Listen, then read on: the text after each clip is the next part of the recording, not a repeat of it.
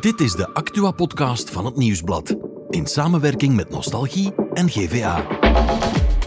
Het is vandaag 15 mei en Beyoncé was fenomenaal.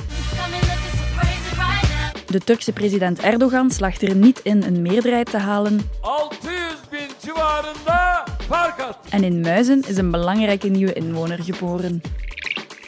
Maar met onze insider van vandaag hebben we het over Remco Evenepoel. Mijn naam is Eline van de Gehuchte en je luistert naar The Insider. Wie? Remco Evenepoel. Wat? Hij moet noodgedwongen de Giro verlaten wegens een positieve coronatest. Waarom? Omdat het het einde van een droom is waarop hij zich maanden heeft voorbereid. Onze insider vandaag is Michael van Damme, sportjournalist bij het Nieuwsblad. Hey, dag Michael. Goedemorgen. Michael, wij zijn jou aan het eh, ja, bellen vanuit Italië, want daar zit jij om de Giro op te volgen. En gisteravond is daar een bommetje gevallen, hè? Vertel. Ja, dat kan je wel zeggen. Eh, er was een tijdrit die Remco gewonnen had. En eh, vandaag was het rustdag. En rond half elf, ik zat al in het hotel, de collega's waren nog onderweg. Ja, kwam plots het nieuws via social media dat Remco de Giro had verlaten. Ja, eerst denk je, is het een, een grap? Ik, eh, ik had ook gecheckt of het, of het wel het echte account was. Maar dan heel snel kwam ook, eh, ook van de ploeg het nieuws. En dan ja, zingt het echt door. Dit is echt.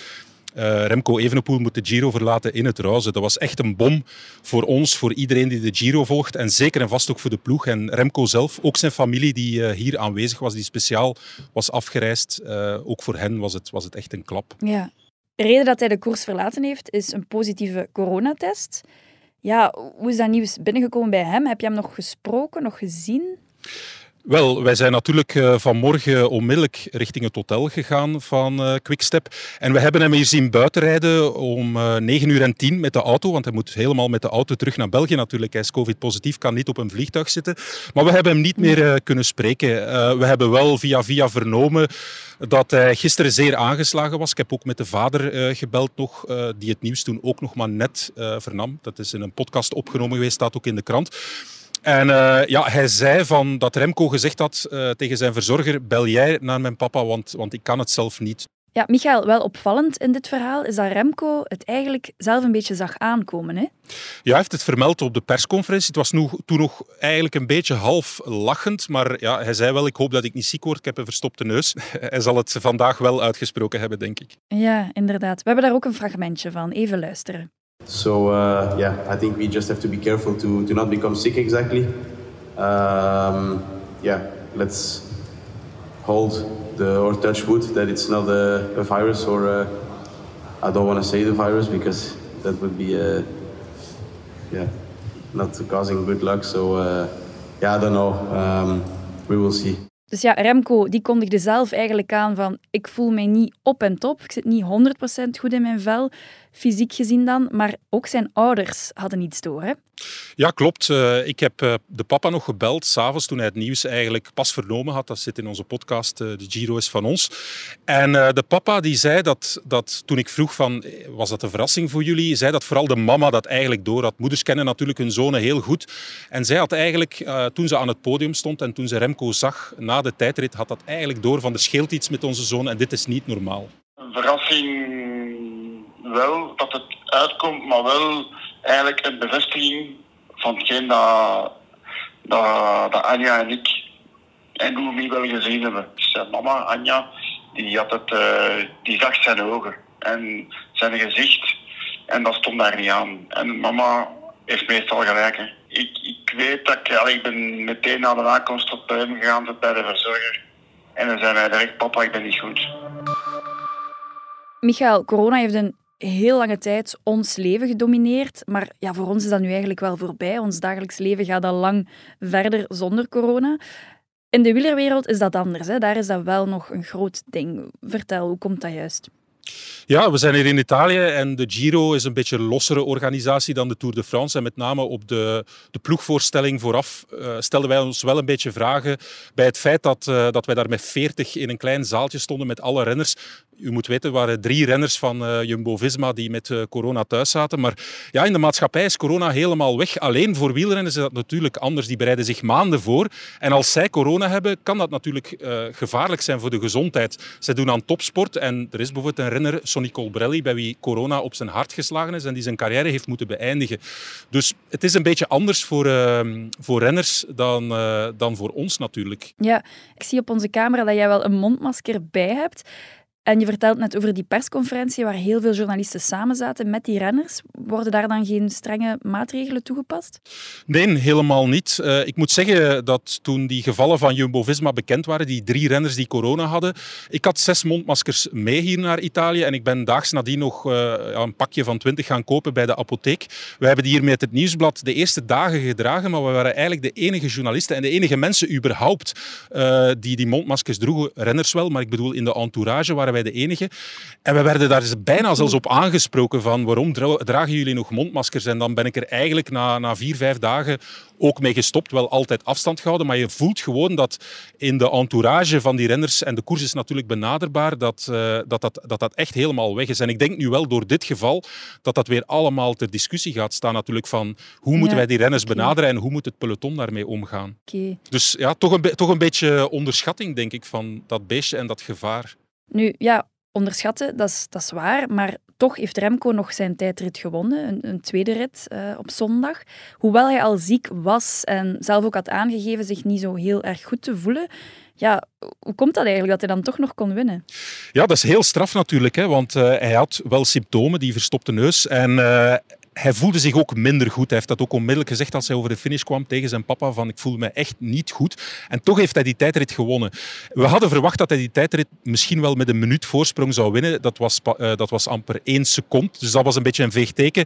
En hij kende ook wel uh, ja, een, een, moeilijke tijdrit. Dus, dus na 10 kilometer begon hij het echt moeilijk te krijgen. Blijkbaar heeft de ploegleider dan in, uh, in het oortje ook gezegd kom maar Remco, vechten. Je ouders zijn hier, je vrouw is hier. En dan heeft hij echt zijn uiterste best gedaan. Heeft hij alles wat wat in dat zieke lijf uiteindelijk van hem zat, eruit geperst om toch nog die tijdrit te winnen. Dat is, dat is eigenlijk heel, heel straf. Dat hij zelfs met corona en zelfs met, uh, met ja, symptomen, weliswaar lichte symptomen, dat hij toch die tijdrit uh, gewonnen heeft. Zegt heel veel over hoe goed hij eigenlijk was. Het zegt veel over zijn kracht, maar ook over zijn ja, mentaal karakter op dat gebied, denk ik. Hè? Ja, zeker wel. En ik weet dat er dan, dan mensen zijn die misschien zeggen van ja, had hij niet moeten doorrijden? Want er wordt er in de wandelgangen ook gezegd dat er renners zijn, en dat zal ongetwijfeld zo zijn, die met corona gewoon rondfietsen in het peloton. Er was een gerucht dat Primoz Roglic uh, corona zou gehad hebben. Dat wordt ontkend door uh, Jumbo-Visma, dus we mogen dat niet voor waarheid aannemen. Langs de andere kant heeft Primoz Roglic dat blijkbaar zelf tegen een concurrent uh, gezegd. Dus maar er rijden zeker en vast renners rond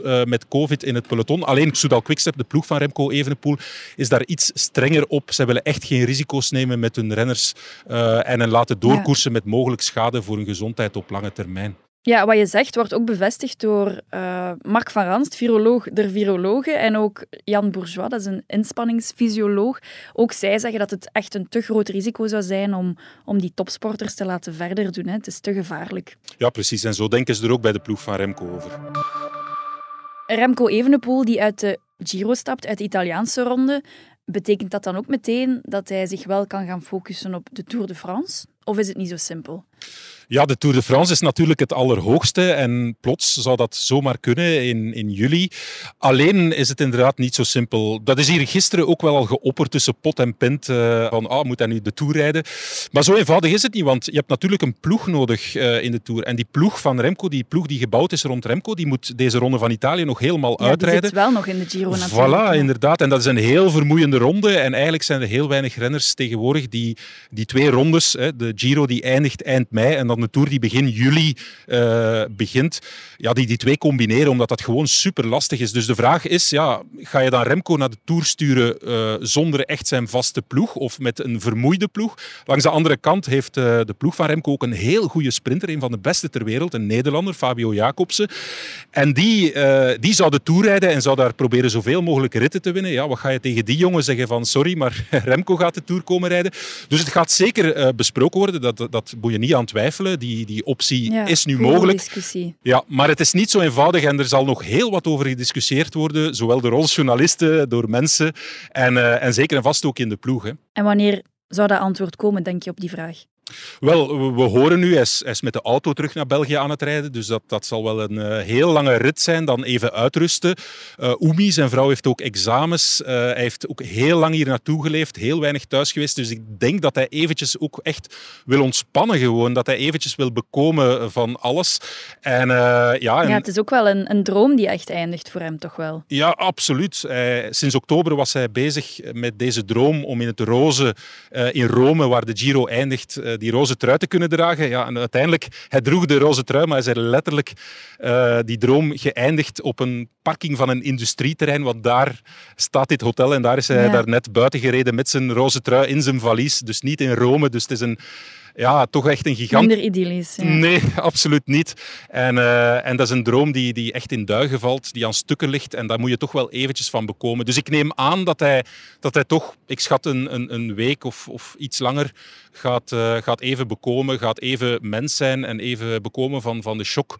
Er zijn voor zijn vrouw tijd doorbrengen met zijn vrouw en dan nadenken over de volgende doelen. Er is ook nog een wereldkampioenschap. Hè. Ook daar, uh, hij is wereldkampioen, ook daar zou hij zijn titel kunnen verlengen. Die, dat WK is na de Tour. Dus er zijn zoveel mooie doelen nog en, en ja, men gaat er echt over moeten nadenken van, van wat gaan we nu doen met dat okay. seizoen. Dit was niet ja. gepland. Nog veel doelen, maar ook nog veel vragen. Absoluut. Voor, voor een volgende podcast. Ja, absoluut. We gaan er nog heel veel kunnen over discussiëren. We hadden veel liever uh, ja, gediscussieerd natuurlijk over een prachtige zege van Remco in Rome. Maar we zullen nu moeten discussiëren over wat wordt zijn volgende doel. Oké. Okay. Dank u wel, Michael, vanuit Italië. Zeer graag gedaan. Over naar het andere nieuws van vandaag. En daarvoor gaan we naar onze producer Bert. Dag Bert. Dag Elin. Ja, eigenlijk moeten we is het omgekeerde doen nu. Hè? Want we gaan voor het andere nieuws van vandaag terug naar jou. Want jij was gisteren op misschien wel het concert van het jaar in België. Ja, ik denk dat we dat wel mogen zeggen. Het was Beyoncé die in het Koning Boudewijn Stadion stond in Brussel.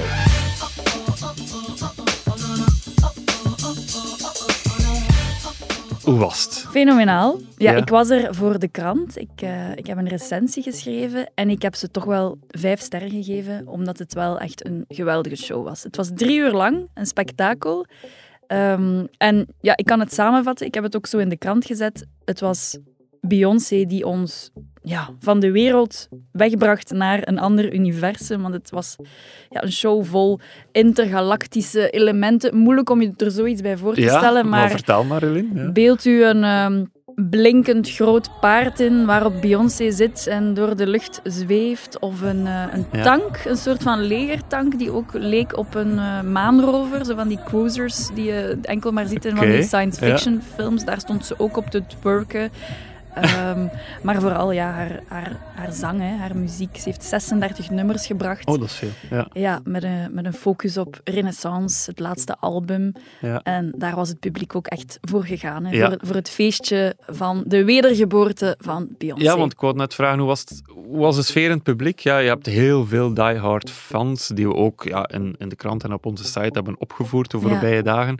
Um, waren ze uitzinnig? Uh, hoe moet ik mij dat voorstellen? Ze waren uitzinnig en ze stonden ook al drie uur op voorhand aan te schuiven, want ja. die show begon om acht uur. Ze is een kwartiertje later begonnen, om kwart na acht. Maar ja, de mensen stonden er al vanaf vijf uur. Ja, de Beehive, dat zijn de grootste fans, dat is de verzamelnaam. Want dat zijn de fans van Queen Bee. Ja, ja die, uh, die, die zijn inderdaad uitzinnig. En die beginnen... hadden honderden euro's betaald ook, had ik gelezen. Ja, ik denk, ik, ik, ken wel wat mensen die 180 euro voor een ticket hebben ja. neergeteld. Ik denk dat zij zeker waar voor hun geld hebben gekregen, maar er waren ook mensen die ja, 800 uh, richting 1000 euro hebben betaald. En die staan dan natuurlijk heel dicht bij hun idool. Maar ze zagen er blij uit. Dus ja, oké. Okay. Het was once in a lifetime. Ik ja, hoor het. Voilà. Oké.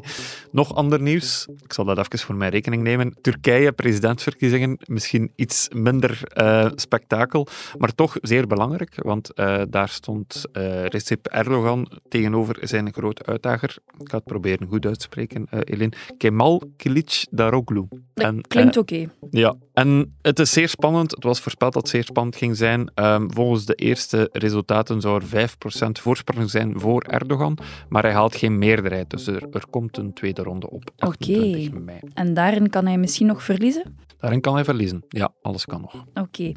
En om af te sluiten gaan we naar Blankendaal. Mhm. Want daar is voor de eerste keer een reuzenmierneter geboren. Wat moet ik me daarbij ja, voorstellen? voor de eerste keer een reuzenmierneter in ons land. Oh, dat zijn supercoole beesten.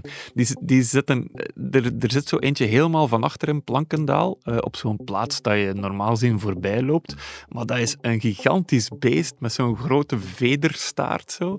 En ik heb daar zelf ook ooit eens ja, gewoon een kwartier naar staan kijken, omdat dat een van de meest fascinerende beesten is in heel die zoo. Okay. En nu is er dus een, ja, een babytje geboren, voor het eerst in ons land.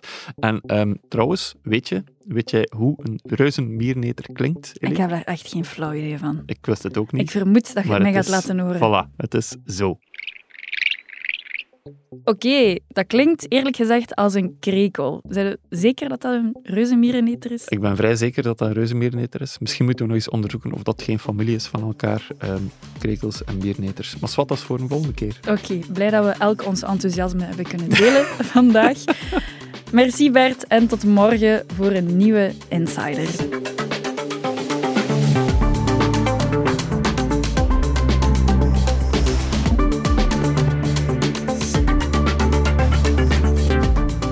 Dit was The Insider, een podcast van het Nieuwsblad in samenwerking met Nostalgie en GVA. De muziek is van Pieter Santens. De montage gebeurde door House of Media. Wil je reageren? Mail naar podcast.nieuwsblad.be.